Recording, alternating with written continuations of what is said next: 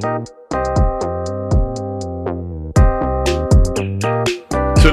in Nerd History. Today's date is August 30th. On August 30th, 1993, The Late Show with David Letterman premiered.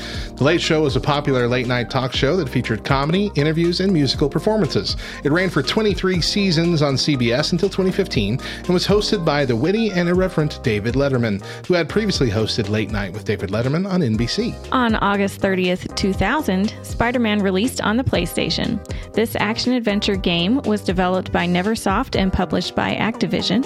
The game features Spider Man as he tries to clear his name after being framed by a doppelganger, while also fighting against various supervillains and a symbiote invasion.